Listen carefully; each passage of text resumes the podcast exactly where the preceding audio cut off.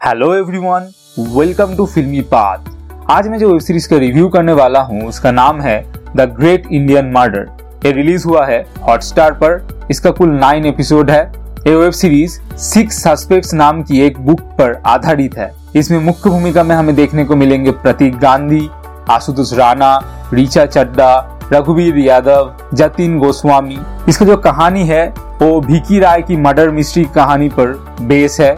भिकी राय एक पॉलिटिशियन का लड़का है, जिसके ऊपर दो लड़कियों की रेप का आरोप है। उसको पकड़ा जाता है, लेकिन वो छूट जाता है। इसके बाद एक पार्टी में उसके हत्या हो जाता है।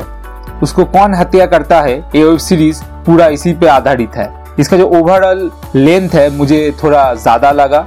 लेकिन इसका जो सिनेमैटिक एक्सपीरियंस है, वो थोड़ा अलग है। इसमें जो स्टोरी टेलिंग मेथड यूज़ किया गया है, वो बाकी वेब सीरीज़ से थोड़ा अलग है। इस वेब सीरीज़ में हमें बहुत सारे फ्लैशबैक देखने को मिलता है। इसके लिए हर एपिसोड के शुरुआत में पहले एपिसोड का रिकैप दिया जाता है। कहानी को समझने के लिए ऐसा किया जाता है। इसका जो कहानी है, उसमें बहुत सारा मिस्ट्री एलिमेंट है। वो बहुत अच्छा वर्क करता है। इसका जो शुरुआत का एक दो एपिसोड है वो मुझे उतना अच्छा नहीं लगा, उतना इंटरेस्टिंग नहीं लगा। मुझे लगा कि शुरुआत का एक दो एपिसोड उसका पेस थोड़ा स्लो था। इसका जो बैकग्राउंड म्यूज़िक है, वो अच्छा है, लेकिन और भी अच्छा हो सकता था। इसका ओवरऑल प्रोडक्शन क्वालिटी बहुत अच्छा है। इसका सिनेमेटिक व्यू भी बहुत अच्छा है। इसमें जो अभिनेताओं ने काम किया है, उन्होंने अच्छा काम किया है। आशुतोष राणा, प्रतीक गांधी, ऋचा चड्डा इन्होंने अच्छा काम किया है। और विकी के रोल में जतीन ने बहुत अच्छा काम किया है, उसका डायलॉग थ्रोइंग बहुत अच्छा था। अगर मुझे कहना हो तो ओवरऑल कहूँगा कि ये वेब सीरीज़ अच्छा है, लेकिन इसका लेंथ बहुत ज़्यादा है।